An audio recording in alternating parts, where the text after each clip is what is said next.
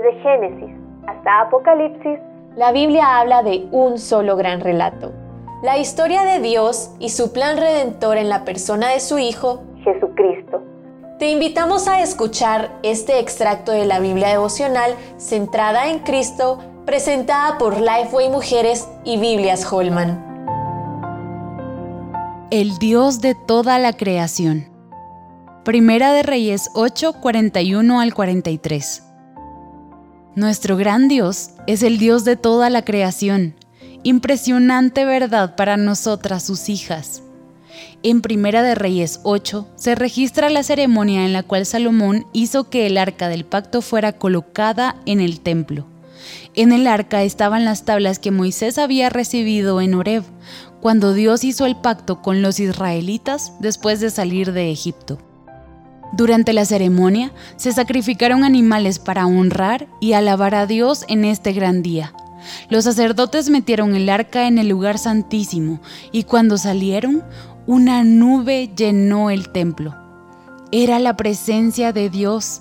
Los sacerdotes sintieron que ya no podían estar más ante su santidad, pues eran pecadores, y por eso ya no pudieron celebrar el culto.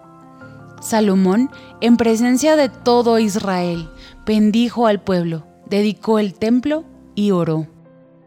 En su oración, Salomón expresó, ¿pero es verdad que Dios morará sobre la tierra? He aquí que los cielos, los cielos de los cielos, no te pueden contener, cuánto menos esta casa que yo he edificado. Salomón entendía que aún esa estructura tan suntuosa no podía contener a Dios, la verdadera gloria de Dios no dependía del templo, hecho por manos humanas, sino de la presencia del Dios de toda la creación.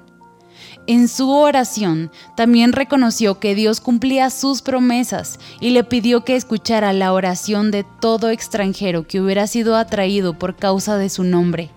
De esta manera, otras naciones lo conocerían.